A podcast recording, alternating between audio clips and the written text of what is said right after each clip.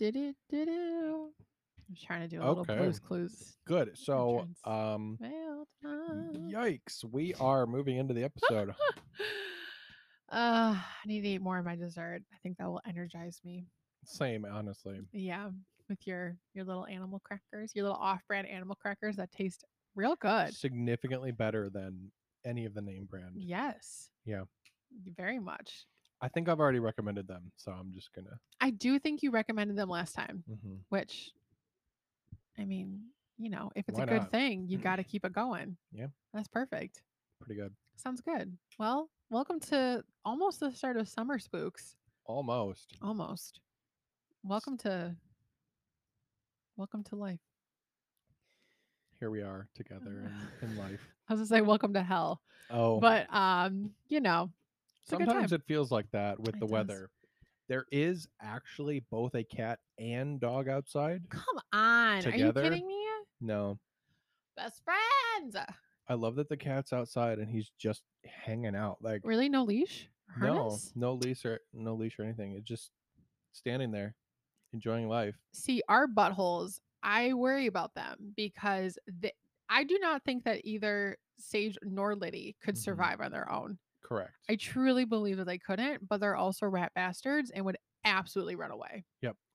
For sure. No trust. And they would hide under a car. Yeah. Not let me get them out. So then I'd have to go find the owner of the car, make them move their car just so that I can get my cat. And the whole time Sage is going to be chirping. Yes. Yeah. It's really. Yeah. Can't even. That was pretty close, actually. I can't. It's just more high pitched. The second one was a little further off, but like we could keep owning this if you want. That is the single noise of our cat. Yes. So what have you got for us tonight? I got a good one. I got one that I'm nervous about because it's like a big one, but nice. Hopefully it'll be good. How about you? I got a real bad one. It's just garbage. Just absolute trash. I don't know why I even showed up today, to be honest. So you're just going to have to suffer through both, I guess. I can't wait. Ice machine, how dare you? Yeah. I'm quite excited to hear you. Nice. Wow. Same. Let's sploosh right in. All right, welcome. I'm going to try and paint a picture for you real quick without telling you my sources, because if I tell you my sources, you'll know what I'm talking about right away. Fair enough. So first, painting you a picture. I want you to imagine the beautiful... Charles Lindbergh.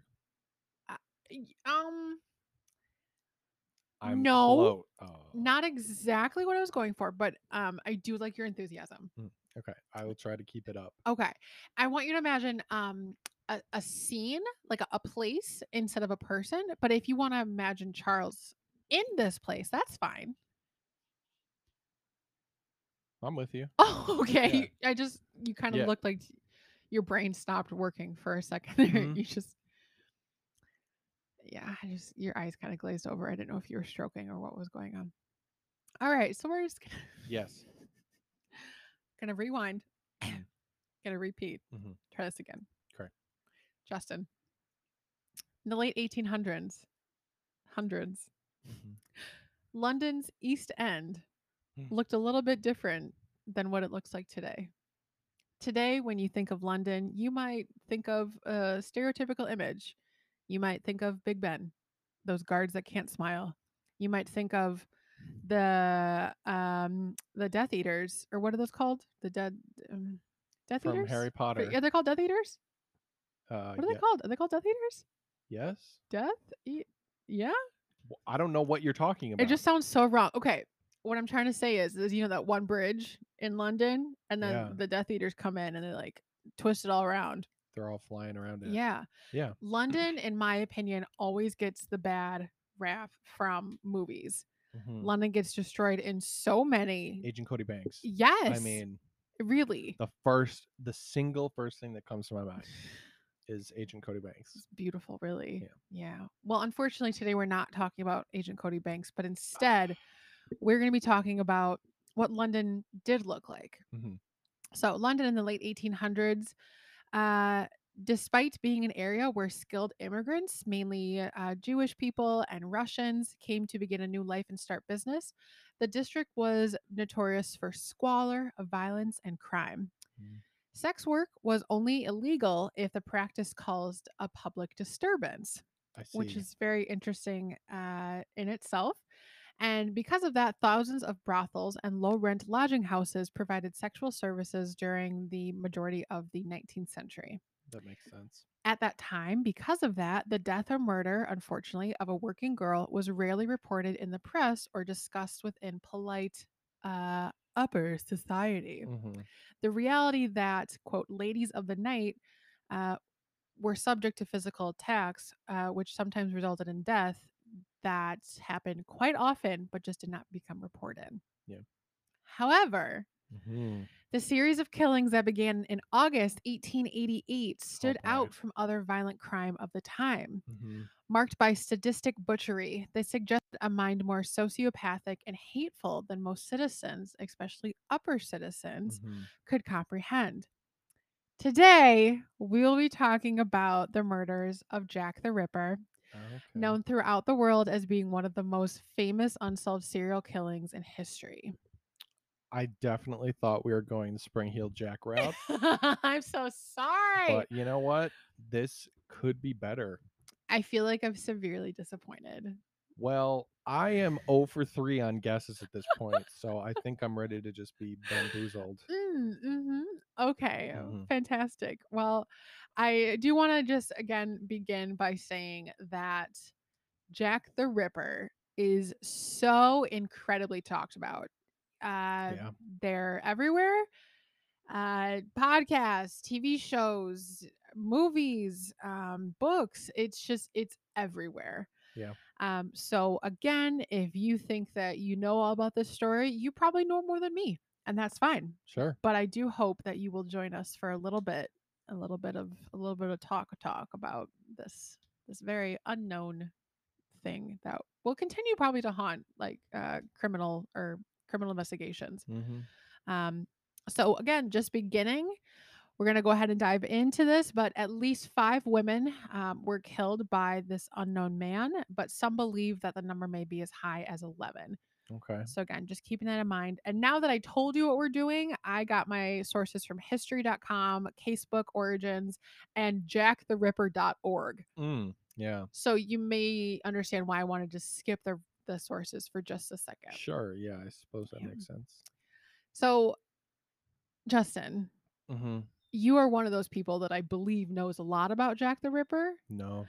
Mostly because of a very popular hit TV show that I will be talking about later, that we watched together during the summer of 2017 in my parents' basement. But I actually know a lot about it from a comic book that I own called Gotham by Gaslight. Interesting. Yep. Good movie, too. That's it. Very good movie. Yeah. Yes. All right. Well, I'm going to go ahead and educate you. Okay. Great. All right. So I did my best to update some of the verbiage in these stories, because a lot of it was just, I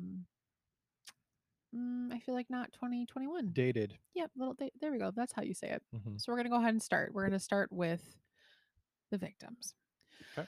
So Mary Ann Nichols was a sex worker who worked in the Whitechapel area of London in 1888. The Whitechapel area of London, as I was talking about, over on the east side, it was only a couple of streets away from where like high-end shops and places were, but the Whitechapel specific area was definitely notoriously known as you only go there for like one or two things. Definitely where not to hang out. Yeah, where not to hang out unless you wanted to be seen as a lower class member of society. So just looking at the structured classes already and just how people viewed other people, we're going to definitely dive into that. At 3:40 a.m.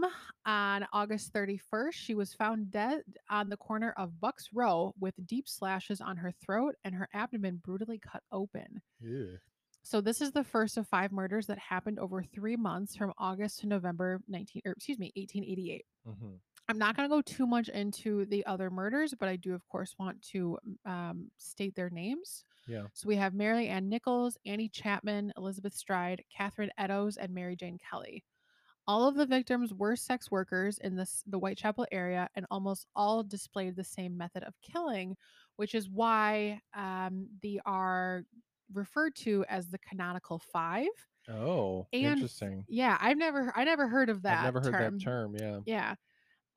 But unfortunately, because of the way that they were murdered, and I don't know if it's called an MO or what it is, but it's the things that link them together that made the police think that they were all killed by the same person.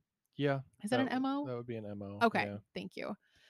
So unfortunately, one of the strangest things that linked all of the victims together was that each body was missing at least one vital organ when the police found them. Yikes. Jack the Ripper didn't just snuff out life with a knife. He severely mutilated and disemboweled the women, removing organs such as kidneys and uteruses, and his crimes were seemed to portray a complete abhorrence to sex workers in general, and just women. Yeah. Exactly. So as I mentioned, and as I'm sure you, dear listener, are well aware, I am. Yes, thank you for saying that. You're welcome, baby.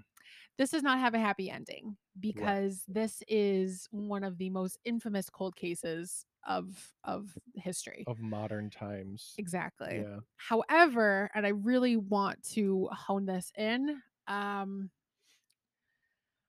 no tragedy should ever happen. Mm-hmm. And seeing what type of forensic science was developed because of these murders, it is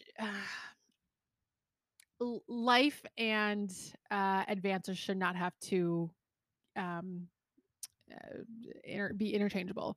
I wish that things in science could happen without pain and suffering.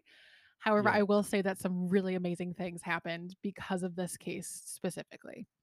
Yeah, I mean, that's kind of the idea that, like, having issues, struggling, sort of begets inspiration. Mm-hmm. So that makes sense. Yeah, that would happen. Yeah, it's just unfortunate that that's usually the case. Yeah. It's just very interesting. And also, I know that this is completely unfair to say, but I wonder if this case were to happen in the exact same place in the 21st century, mm-hmm. if the case could have been solved. Yeah. So with that being said, we're going to go ahead and dive into the investigation. Okay. Great.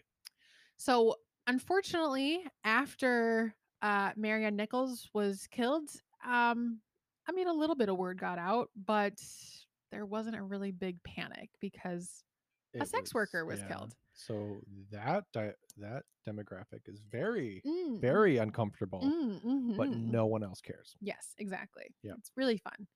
However, after a few killings, and thanks to the press, which I will get into in a little bit, the Scotland Yard was called in to coordinate a full-on investigation. Again, however, because forensic science was basically primitive, mm-hmm. the clues few and far between, and most suspects proved to be of little value, and again, cold case. Yeah. So the investigation into the Ripper murders were the responsibility of the Metropolitan Police, one of London's two police forces. The other, which was drawn from a murder hunt after the death of Catherine Eddowes, was called the City of London Police.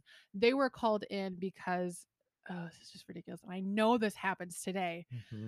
Murders happened in different jurisdictions, and people didn't want to share information. And so they're like, oh, this happened in my area. We're not going to give you clues. Yep.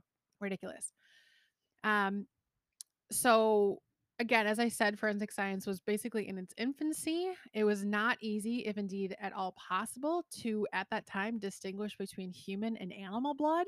Mm. And the search for physical residue and the importance of finding physical residue, such as hair, sperm, and saliva, was virtually non-existent. you're looking at investigators walking all over the crime scene, touching the victims with their own hands without gloves. Yeah. Cleaning them and preparing them for burial before an autopsy was allowed. Oh, yeah. Just a lot of really bad things. Bad practice. Yeah. No fingerprints were either taken as technique or completely used by the Scotland Yard until 1901. So that's 13 years later. Yeah. How much of that is actually left at that point? Yes. So basically, forensic science at that time was only looking for clues or on-the-spot analysis, which consisted of, oh, did the perpetrator drop something on accident? Right. Like, okay. Unless the dude walks in front of you and literally kills a woman in front of you. Yeah. You're basically not ever going to find this person. Exactly. Yeah. Exactly. And even then, it's even more tricky because if it's a person of a high-class society, they could probably get away with it. Yeah. Ah! Okay. Great. So much fun. So again, police investigators followed up with whatever clues they had and sought to establish the victim's final movements and try and retrace the final hours and try and link the victims together. Okay. Much of the same procedure is actually followed today. And the Jack the Ripper investigation focused on tracing suspicious people seen at the time of the murders, looking into the whereabouts of people already known by the police, and also questioning other local sex workers and possible, I don't want to say future victims, but they were looking at individuals that met similar characteristics as the victims. So that in itself, those three things. That's really smart. Yes. Yeah. That is very, very highly used today. You know, talking to people that are within the community instead of saying, oh, well, we're outsiders. We're going to come in and fix everything. Yeah. Talk to the people who are there. Listen to them. Yeah. So as I said, basically a complete mania by this point took over London and honestly the world. Yeah. People across the world were talking about this Jack the Ripper. And that was basically solely in part to the newspapers. During that autumn of 1888, sales of London newspapers rocketed with The Star, which we've heard about on one of our favorite podcasts, This Paranormal Life, which is the most popular, sold up to 300,000 copies a day. That's crazy. It's ridiculous. And what was this newspaper broadcasting? Well, I'll tell you, not the best stuff. So, censorship in 1888 was not a thing. Yep. Censorship in the 1980s was not a thing. Yep. We're getting there. But pictures of the victims with their throats cut open on the front pages, victim blaming, big old words, all part of it. But again, newspapers played a vital role in creating the myth around the Jack the Ripper character and amplified his terror. Part of the reason that the newspaper sales rocketed was because Whitechapel, again, was considered outcast London. So Whitechapel had come to symbolize London's criminal underworld, which provided basically like the gold for a newspaper reporter. Right. Excuse me, saying that, oh, well, if you're part of the society, if you're part of this area, then these things are going to happen to you. Virtually all of the news or all of the papers took the view that although the women were victims, of course, of a horrific crime, they had chosen to place themselves in a vulnerable position and were part of the problem of crime in London. This can be found, and I'm going to quote it in a second, from the reporting of one of the first victims. The Telegraph, despite having little information of the victim at this point, depicted her as a, quote, degenerate, noting how she was, quote, the worse for drink on the night of her murder.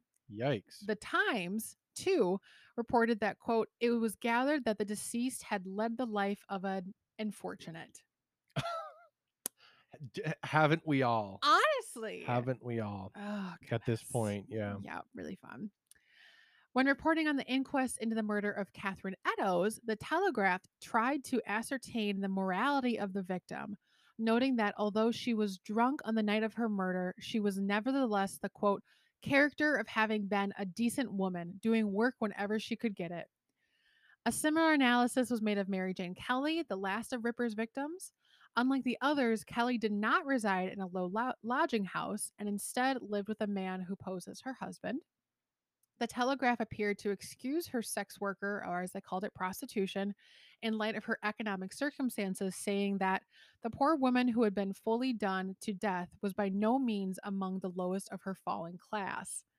Her partner was employed about the fish and fruit markets, and when the work was plentiful, the pair seemed to have paid their way honorably, but earnings were often irregular, and then it was feared that the woman resorted to the streets. Yep. Okay, I'm almost done with the newspaper just being the worst. Great. So the newspapers certainly appeared to take a more sympathetic turn when reporting on the murder of Kelly, perhaps because she was only 25 years old and was the victim of a murder even more harrowing than the four before her. This is really bad. Her face and body had been butchered so severely that the only way that people close to her could identify her was through her eyes. Yikes. Yup. Wow. Yup.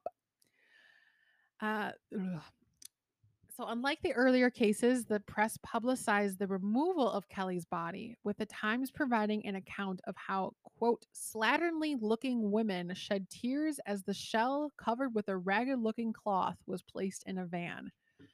Even the Illustrated Police News refrained from its usual tone and instead provided a somber description of Kelly's funeral. So, quote again, men and women struggled desperately to touch the coffin. Women with faces streaming with tears cried out, God forgive her! And every man's head was barred in a token of sympathy. The sight was quite remarkable and the emotion natural and unconstrained. Wow. Wow. Where is that sympathy for everyone else? Yeah, interesting. Mm-hmm. It's because she was pretty and young. Same. Yeah. So. And also, you didn't deserve to die, so I'm sorry for saying that. Great. So, as I said, the newspapers definitely contributed to the mania and the panic regarding the murders, and also this almost like boogeyman-esque. Yeah, definitely. Depiction of Jack the Ripper. I do have a very interesting artist depiction that was actually posted in the Star. This is just what they had in the front page, and just Jack the Ripper, 5 dead, who's next, with a headband that just reads crime. Just like, okay guys, that is a horrifying picture. That is awful. Like, okay, I respect art, but it's like a little ghoul. It's ridiculous. Yeah. Ugh. But really though, I mean, no one knew anything about this person. And interestingly enough, the police and the local press had some interesting workings about them. They had some interesting relationships. So this autumn, this summer into fall period of time in 1888 is actually referred to as the Autumn of Terror. And during the Autumn of Terror, hundreds upon hundreds of letters were sent to the police and local press purporting to be written by Jack the Ripper. Most of them were deemed to be fakes written by either newspaper reporters who were trying to start a story or fools trying to incite more terror. Many ripperologists, which I like, believe them. That's not real. You don't like that? It's weird. I don't like it. That's fine. Many ripperologists believe them all to be fake, but however, some experts believe that some are genuine.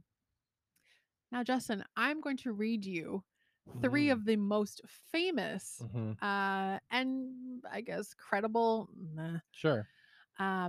That are really infamous with this case. Okay.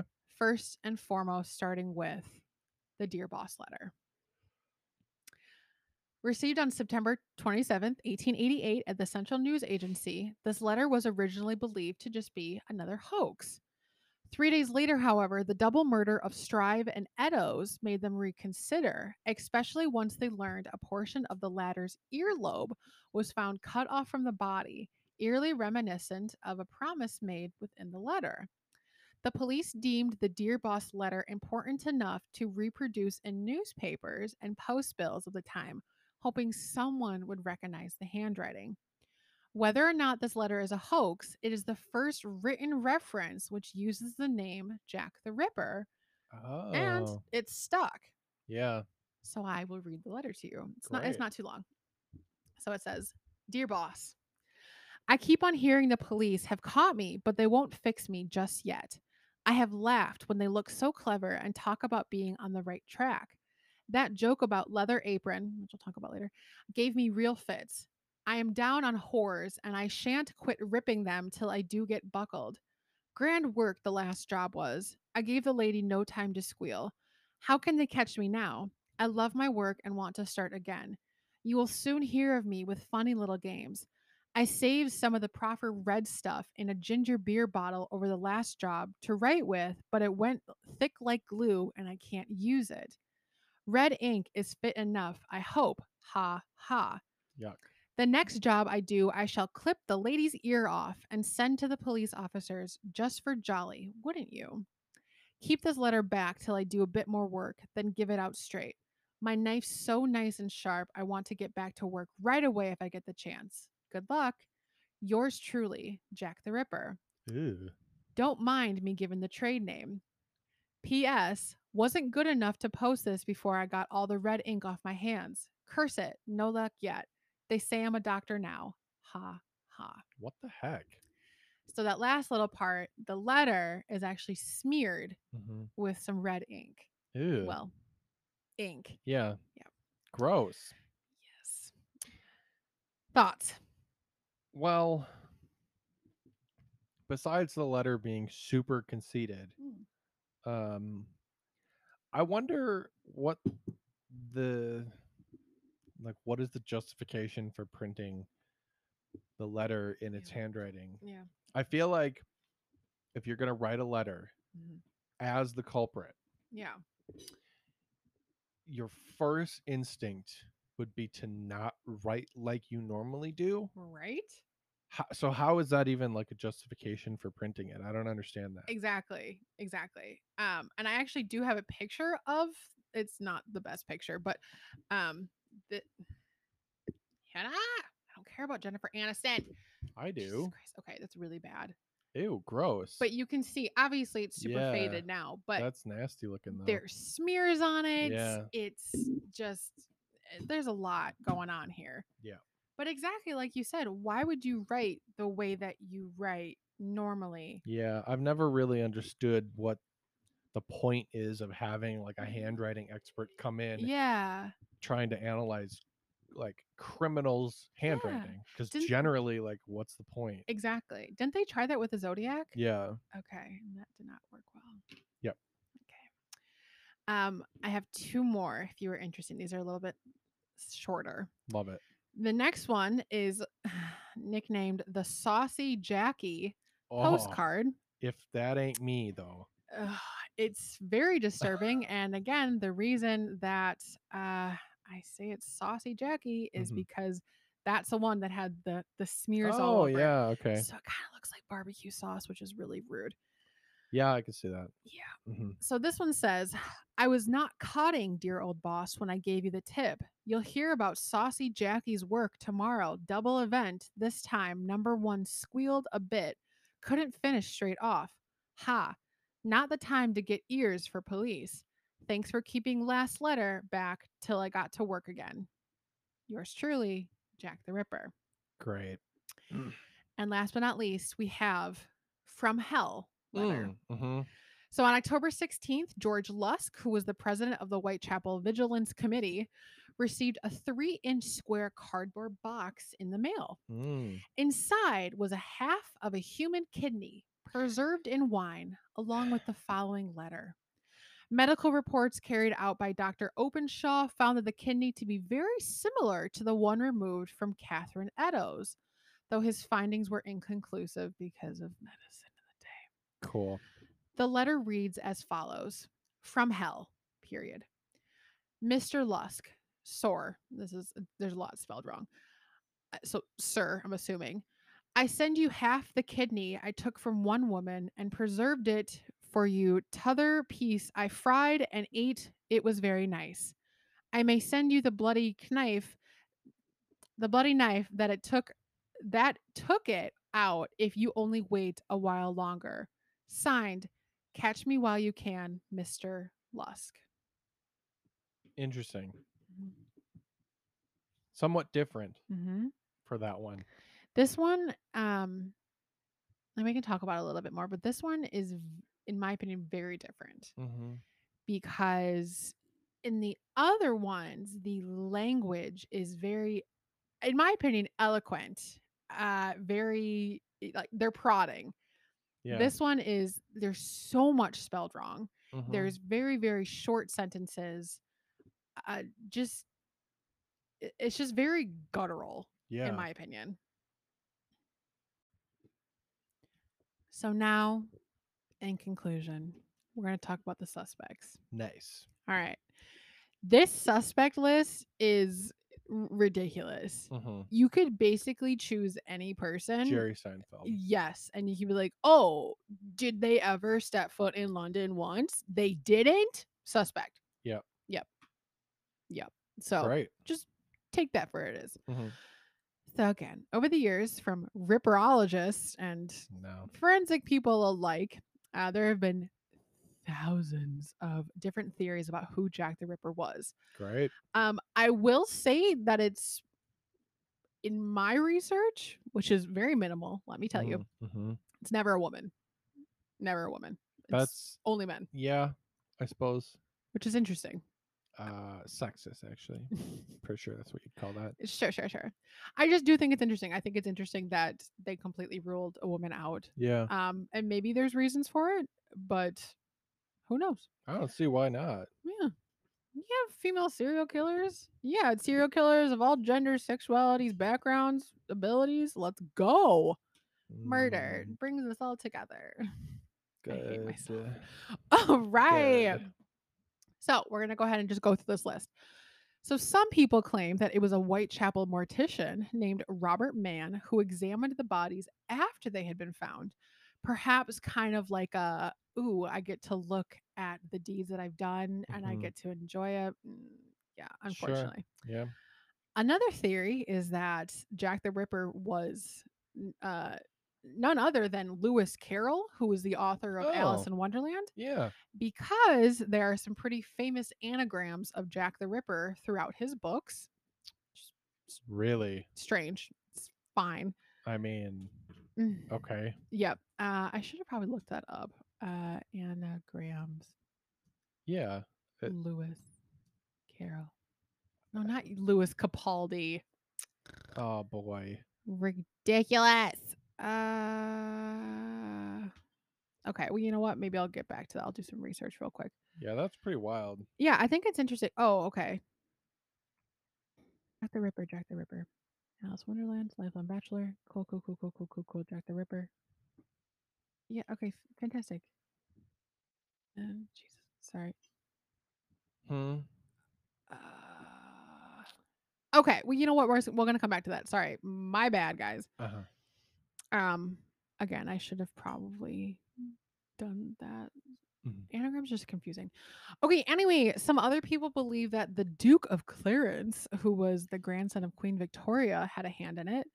Prince Albert Victor was rumored to have had a child with a woman who lived in Whitechapel. And the belief is that the royal family and the government tried to remove any evidence of the child by killing it and anyone who knew about it. Okay. Have you found anything? Yeah, actually. Okay. Do you want to tell me? So it's actually from a book. That was written by Richard Wallace in 1996. Okay. Interesting. Basically, it says that Lewis Carroll, whose real name was Charles L. Dodgson, and his colleague were responsible for the Jack the Ripper murders. Really? Because he says that, so there's an anagram which is, I'll just read it out. So it says, "This is my story of Jack the Ripper, the man behind Britain's worst unsolved murders. It is a story that points to the unlikeliest of suspects, a man who wrote children's stories. That man is Charles Dodgson, better known as Lewis Carroll, author of such beloved works as Alice in Wonderland. So him writing that, I think,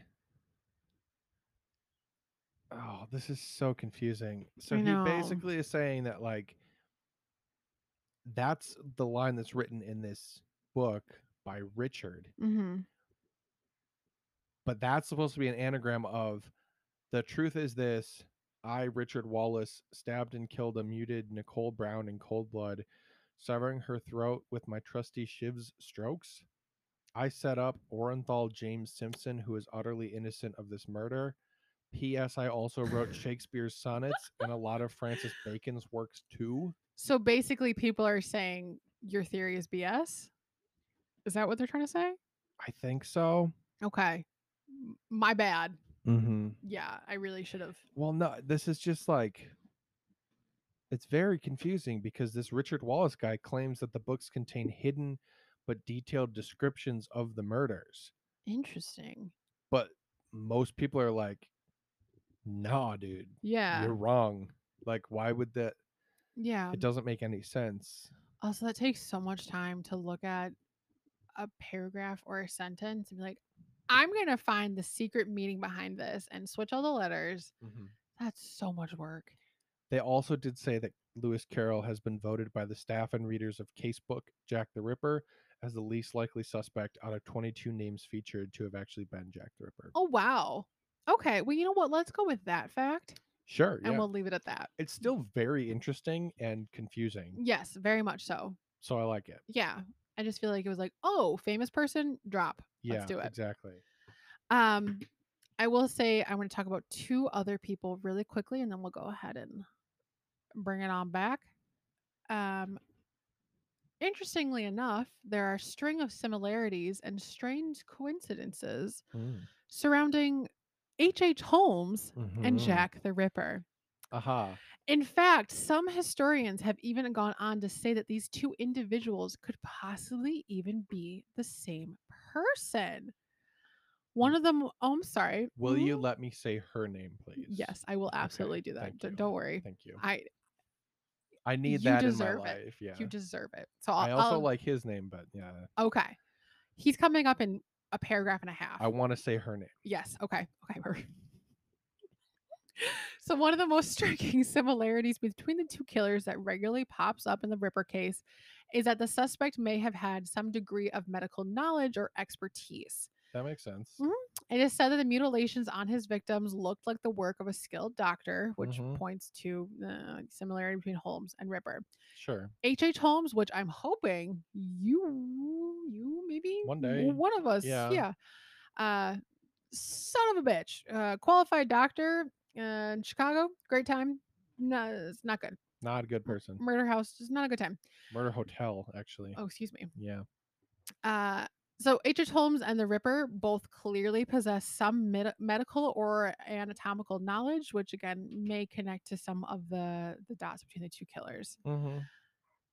Jeff Mudgett, who is a qualified lawyer, who also happens to be the great-grandson of H.H. Holmes, and together with Amaryllis Fox. Wow. Yeah, I still remember that after all these years. Gosh, doesn't that just roll off the tongue? It's just so sweet. Amaryllis Fox. Amaryllis Fox. And they always said it with such gusto. Yeah. It's very important. Gosh. Yeah. Long story short, Mudgett and Fox, they teamed together.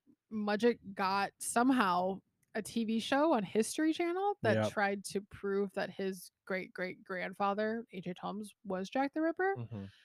Just imagine intense commercial breaks. Yes. Intense, just direct eye contact. Intense opening sequence. Oh, goodness. The entire rest of the show, pretty light, to be honest. Very light. Yep. But we watched almost all of it. I think we watched like half the first season. Yeah. They're probably on like season 12 now. More than likely. Yeah. But Mudgett claims that Holmes and Jack the Ripper are one and the same. According to Mudgett, Scotland Yard detectives visited the U.S. in search of the Ripper as they became suspicious and thought that the killer might be hiding out in the New World. He also believes that Holmes was the mysterious man behind the Whitechapel murders, which were masquerading as Jack the Ripper as an alias to carry out his despicable crimes. Okay. Mudgett believes that Jack the Ripper carried out the canonical 5 murders, killing the 5 sex workers in the East End of London before escaping to the U.S. to dodge the British police who were on the lookout for him. He went on to say that the investigation was aborted halfway, which helped Holmes get back into business once again in Chicago. Okay. In order to support his claim, Mudgett submitted samples of handwritten texts from H. H. Holmes and Jack the Ripper for review. After close inspection, handwriting experts have confirmed that it is likely a possibility that the 2 samples could have been written by the same hand, but unfortunately, there's not much else to go off of. When you hear the phrase likely, a possibility, I would say that is probably about 23%. Yes, agreed. Yeah. Yeah. It's, I like the gusto. I like the eeriness behind it. It would make for a great story. Yeah. And especially going back to what I talked about for the Whitechapel murderer.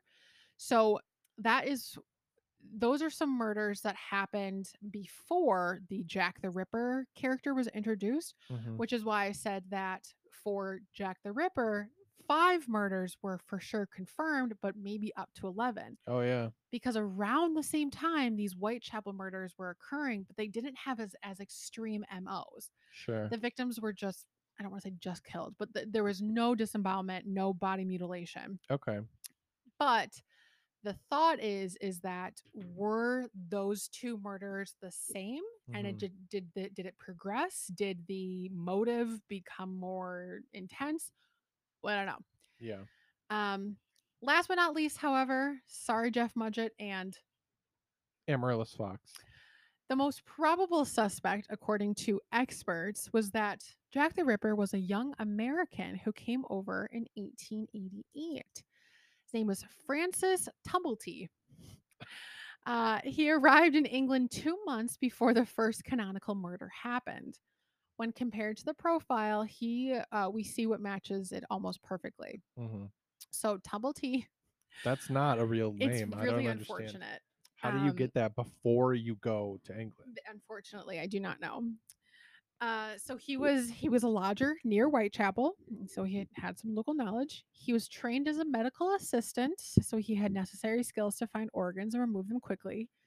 He left his wife when he found out that she was a sex worker and was believed to have harbored a hatred for sex workers and women in general, possibly giving him a motive for the attacks. Great. Regardless, Jack the Ripper has been the topic of news stories for over 120 years and will likely continue to be for decades to come. Probably. Sadly, anyone who had evidence of who Jack the Ripper was is very dead now. Yes, very.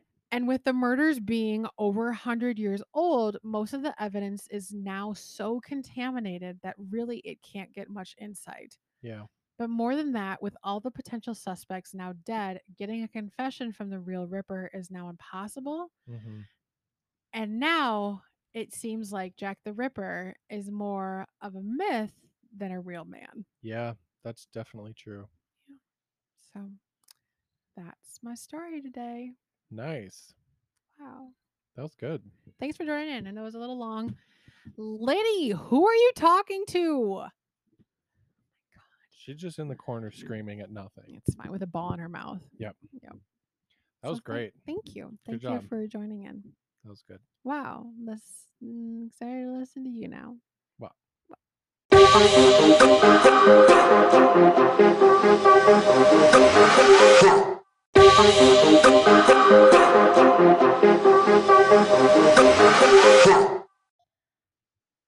Okay. So. You're rude. Today, I am going to be doing a special one for me. Oh. Well, not really. I just think it's fun. So we are getting into prime time camping weather. Yes. Right. The ticks are out. Skeeters are out. Yeah. Swamp ass. Let's go. Everything you want. Yes. Exactly. Mm-hmm. We are getting into prime camping season now. And I figured what better way to kick it off than with some camp horror stories. Oh my God. From Reddit. So you are just fueling the fire of never going camping with me and never going to a national park with me. Is that correct? Tent camping is dangerous and scary. But much cheaper than Airbnb. But you know what? I'm sure that after you tell me these stories, I'll be convinced. I don't think you're going to want to tent camp ever. Okay, let's do it. All right. So, of course, we start off with the overarching question to all of the Redditors.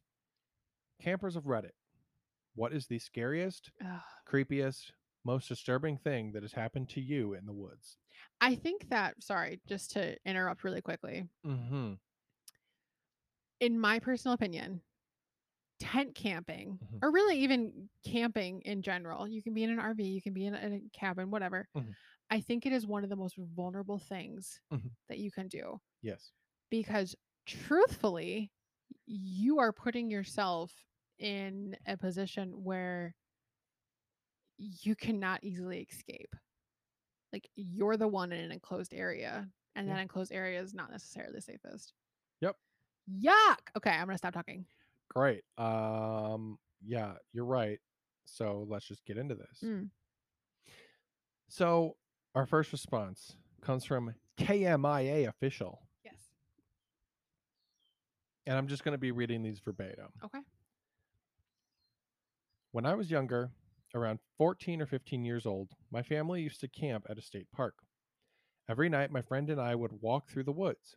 We called this the ritual. Ew. This particular night, we decided to walk further into the woods than usual. We had flashlights because we like to try and navigate through the woods with them turned off. Why, though? Kids are dumb. Kids are so dumb. Definitely. We were about half a mile from the nearest campsite when we heard soft whispering behind us. Obviously, we hit the flashlights and spun around. Didn't see anything. So we kept walking, and we heard it again. This time we stopped and looked around a bit before we decided to head back to our campsite. All of a sudden, we can see what's whispering. It's a lady crawling on the ground, whispering random words. She was wearing dark clothes and was covered in dirt. When she sees that we notice her, she stands up and declares that she is looking for her campsite. We ended up walking her back to the campground and tried helping her find her group. Turns out, she was just super drunk or high and got lost trying to find the bathroom. Oh my God. Her friends didn't even notice she was missing. And if we didn't go that far into the woods, she would have been lost all night. Very creepy.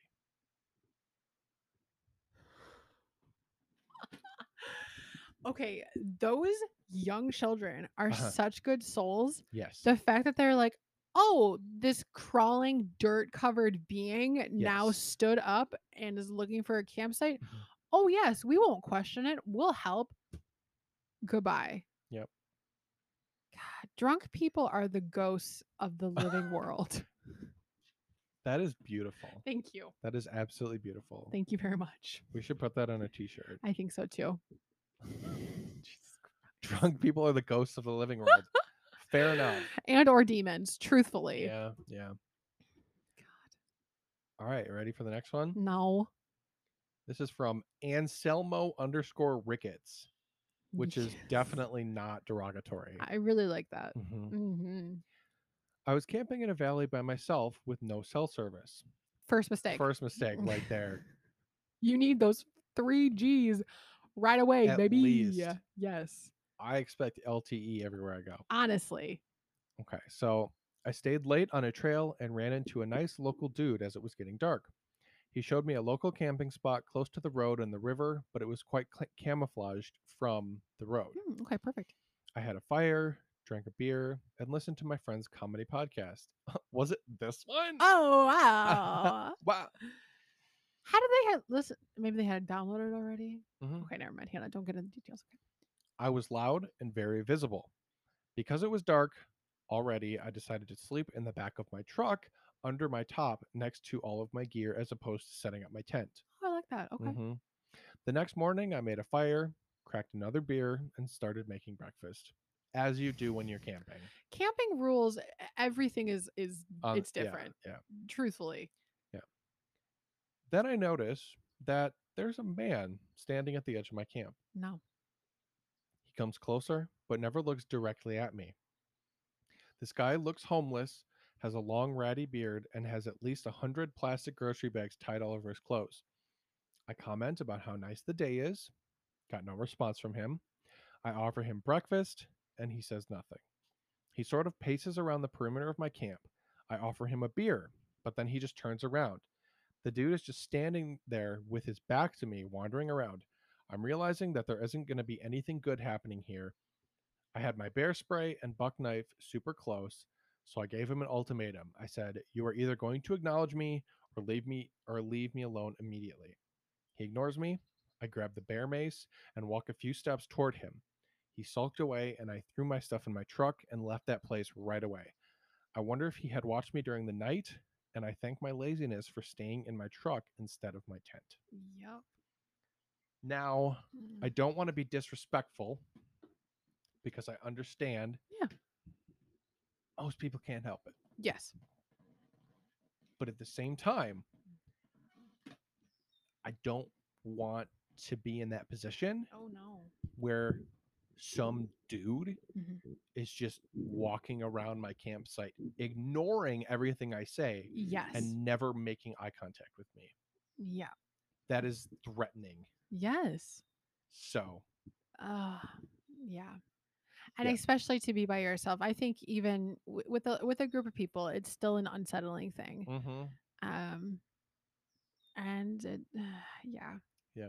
You know, you can feel any way about it, but especially when you are so vulnerable, I don't blame him for right. just leaving. No, I don't either. Yeah.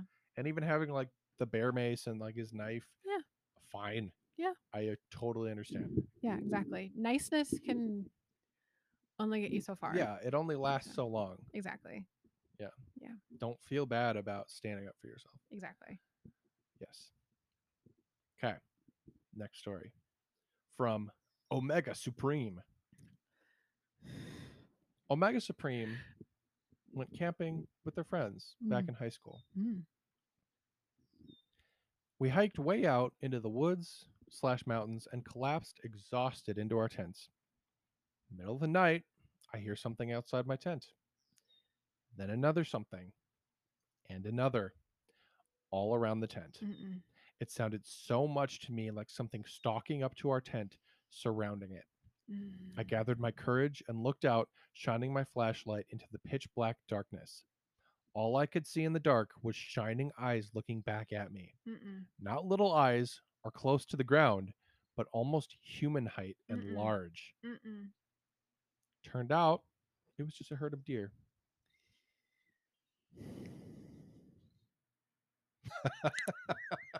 Okay, here's the thing about all of the stories that you're telling me is that my imagination just immediately goes to aliens. Aliens, yeah. Number one fear, you know, and some could say that deer and aliens are of the same species. Somewhat similar, yeah. Exactly. Definitely. But God, the courage on that person to open their tent and look around. Yeah. No. And not say anything to anybody. Uh-huh. Yeah. I hate this so much, Justin. The one thing that I think is important to know is that the only reason that this person could see the eyes looking back is because they were some sort of animal. Sure. You know for a fact that it's not a person. That's helpful. Because people eyes don't reflect the light back. Yeah. Like most mammal eyes will reflect the light. Okay, that's helpful. So you know it's some sort of animal. Yeah. That doesn't necessarily help you, but you know it's not a person. Yeah. Which is very unsettling. Oh God, yeah. That's it's even worse. But yeah, I feel like if I could see that, I think that's more peace of mind. Mm-hmm. So it's like, okay, question for you. If you were Omega Supreme, would you unzip the tent? No, I'd have somebody else do it. Probably me. Probably you. I have to call the car dealership for you. Correct. I have to order food for you. Also correct. Ugh. I have to look out and find scary deer looking at us. Mm-hmm. I love it. Makes me feel needed. Wow. Wow. Next tale is from Baba _Duke_Duke_Duke. It's fine if you get the reference. Okay, so you know how you're midriff tuna? Mm-hmm. I want to know how Baba Duke.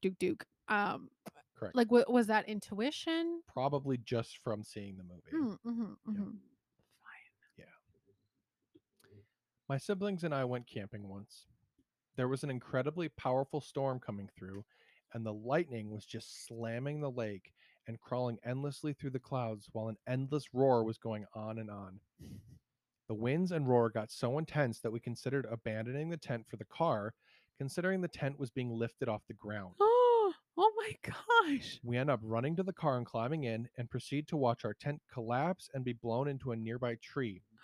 The car was shaking like crazy, so we decided to get out of there and drive about 20 minutes to my grandfather's house to spend the night. The next day we went back, and part of the campground was closed because a small tornado had apparently gone through the campground the night before, and trees were blocking some of the roads. Whether it was during or after our adventure, we have no idea, but from what we could tell, it was pretty close to where we were. We cleaned up our campsite and left. I have never witnessed a storm so powerful and frightening before. I also never found my sleeping bag. Oh, that's so upsetting. It was probably like a Pokemon sleeping bag or something. Probably, dude. Yeah. Probably got sucked up, and now it's in Oz. Yeah, could be. Wow, I am so glad they left. Yeah. You've been in a bad storm while camping, haven't you? Mm-hmm. With my father and family, yeah. I really like walls. Yes. I think do that's like what I've learned. The four structural walls around me. Mm-hmm. Yeah. Mm-hmm. Because it was like everything was flooding, and there was tornado warnings around us.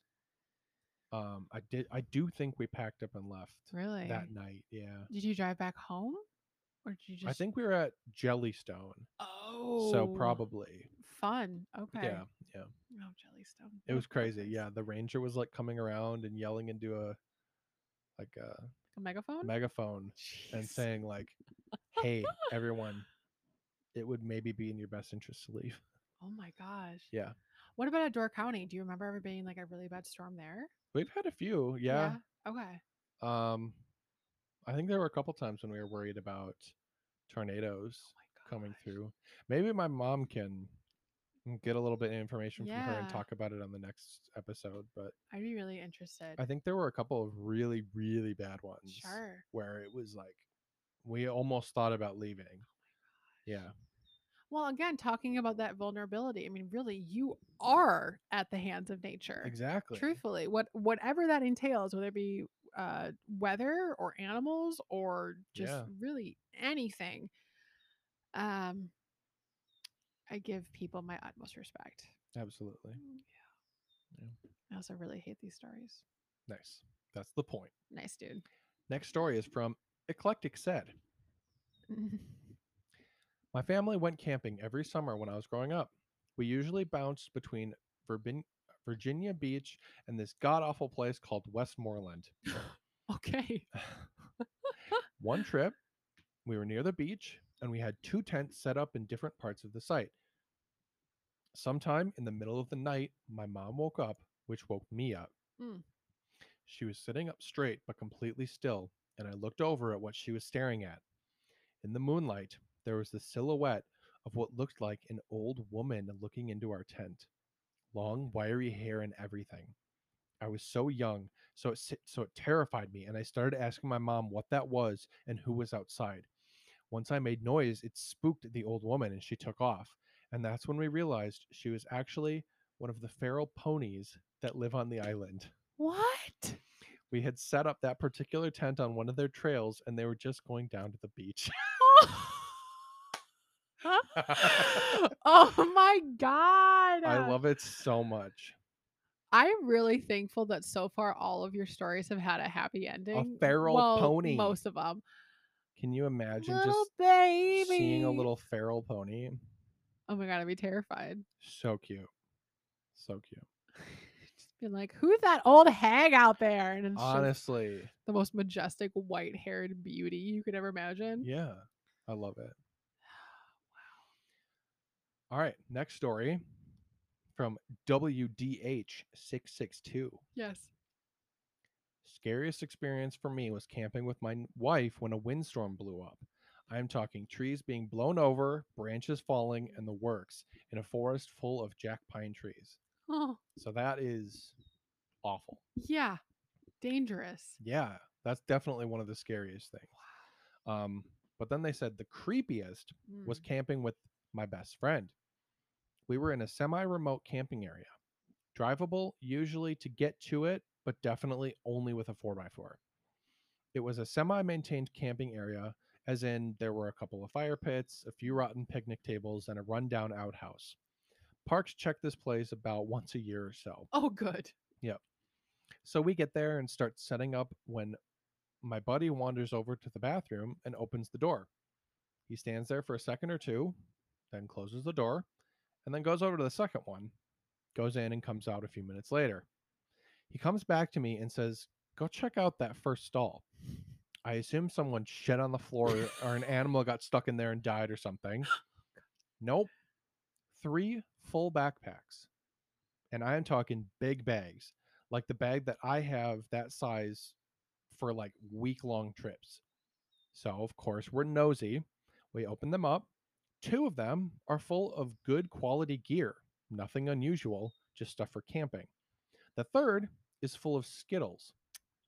Bulk bags, small bags, regular, tropical, sour, every flavor and size of bag you can imagine, just full of Skittles.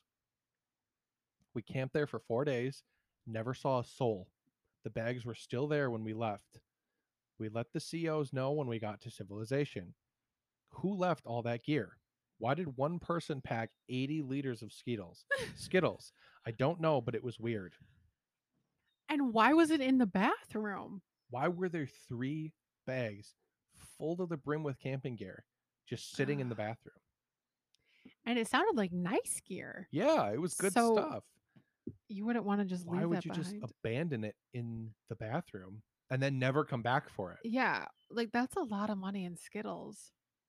That freaks me out. I don't like that. Why would you just leave it there? That's so bizarre. And if you were to leave it to be like, you know, if you were like a camp host or something, like, oh, hey, I'm leaving this for you just in case, you know, someone came and forgot some supplies. I feel like you would leave a note. Right. Yeah. Unsettling. Very. And then he's got another scary one. Oh, Lord. The dog and I were backpacking. Spur of the moment overnight trip. It wasn't far off the road or anything. So I just have a tarp set up as a small shelter with a small little fire. Yep. That was a loud noise. That's fine. That came from wherever the cats are. Yep. So they weren't really hiding per se, but they weren't being obvious either. Mm. Just dozing off when I hear a truck rip up and a bunch of drunken voices. Then the shooting started. Now, they probably didn't know I was there. I was parked on a different road and hadn't realized I had walked as close as I had to the other road. But I still don't like being in the area when a bunch of drunken yahoos are shooting off guns, especially when I was fairly certain they were shooting in my direction based on the lay of the land. Oh, God. So I put the pupper on a tight leash and we headed out as soon as possible. Oh, I don't like that. Yep. Just stupidity truly is all that is. Oh, God. Yep. Because again, like if you were the one with the gun and you think that you're in a remote place with your friends, you're not going to yell out, hey, anybody there? Yeah, like that's true, you know. And so that's That is so scary. Yeah. Just like what could have happened. Exactly. Ugh. Yeah. I'm glad the puppy's okay. Mm-hmm. Mm-hmm. And then our final story for tonight. Mm-hmm. It's from Minus the Leela. Yes. Went on a group camping trip in the middle of nowhere, Arizona, only to awake and hear something sniffing the outside of our tent. My immediate reaction was that it was likely a bear or some animal that came across our site, and just maybe my dumbass friends didn't tie up the garbage or something. Mm. Seconds later, I can hear the sniffing go to the tent next to ours, and everyone in mine grabs one another quietly to acknowledge we were all awake and we were aware of what's happening outside. Moments later, a friend in another tent popped out and started to scream and make noise. He also had a gun, hoping to scare off whatever animal was on our site. Turns out, it wasn't just an animal. It was some guy who had gone through our coolers and food and also decided it would be okay to sniff our tents. Our friend chased him off and we immediately packed our stuff and left. What the actual heck? Believe me, those are not the words that are going through my head. No. Ew! But hands down the worst. Mm-hmm. What? Mm-hmm. What? Why are you sniffing the tent? They added an edit onto this post. They said, all right, since this is floating at the top of the subreddit, I thought I'd post a second creepy camping story. A year after the above incident, my dumbass friends and I went back to the nearby area thinking that what we encountered was a one-time incident. Stop. This time, we thought we'd outsmart any possible creepers, and instead of camping in our tents, we all slept in the beds of our trucks and SUVs. Because, you know, they can't possibly sniff a Toyota Tacoma. Anyways, it's the middle of the night. I'm passed out in the back of my SUV when I suddenly feel a bright light on my face. Naturally, I would have woken up, swore, and asked who was doing that. However, I instantly knew to pretend to be asleep and not let the individual know that I was awake. I laid there next to my girlfriend, hoping she would do the same as I, and kept an ear out for any unusual sounds like sniffing. All I could hear was a friend snoring by the campfire. After the light left my car, I heard the person walk to the next truck and shine his light on my friends in there. I slowly looked up, and it ended up being some older guy just standing there staring at everyone while they slept. I waited until he left the campsite and busted my ass out of that truck and woke up my friends, most of whom had also been pretending to sleep and realized what was going on. The TLDR on this, too long didn't read, don't camp outside of Tucson, Arizona, unless you want a Hills Have Eyes creature sniffing and staring at you while you sleep.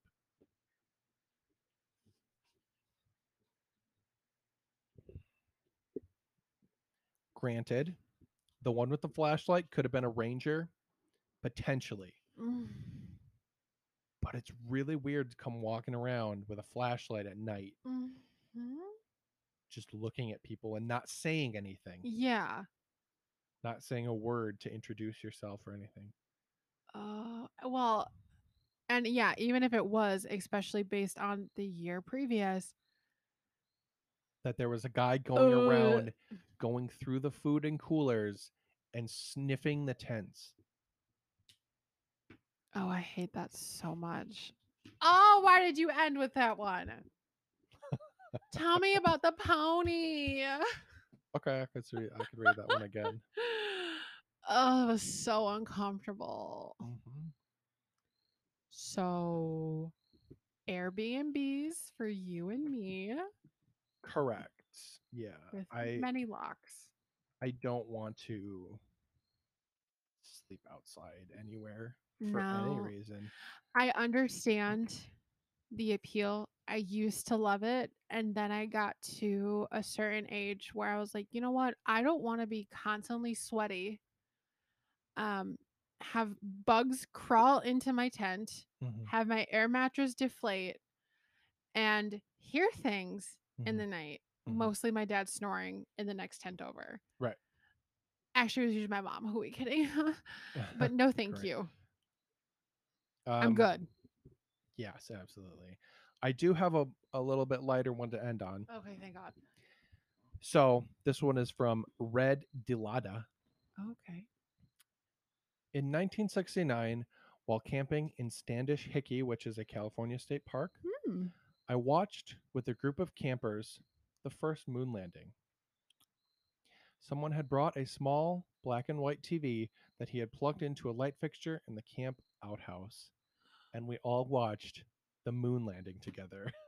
Oh my God, I'm gonna cry. Isn't that cool? Oh man, I love it. I can't even imagine. Yeah. Wow. Oh, you got me teary-eyed on that one, dude. And there you go. That is all of the reasons, plus one okay reason, to at least go to the outhouse with friends. Yes, yes, yes, yes. To never camp. Never sleep outside in a tent. And always stay in an Airbnb and, you know, put money into the local economy. You know? I love that. That's great. There you go. That's it. Yeah, I hated that so much. Thanks. You're welcome. A bunch. Wow. Wow. That was fun. That was really good. That was a really good way to just, you know, encourage people to just have the best summer ever. Appreciate nature around you. You know, like don't think that you're immune to nature. No, when God, you go out there. Oh no, no. You are always at the mercy. Always. Prepare for the worst. And expect the not worse. Exactly. Wow. Wow. You got any recommendations for me this week, big boy? You know, I think that I maybe do. Yeah? Yeah. Okay. What you got for me? I got the Mythical Kitchen channel. Oh. On YouTube. Quite nice. If you know anything about us, you know that we like Good Mythical Morning on YouTube. It's one of our shows we watch every morning during breakfast.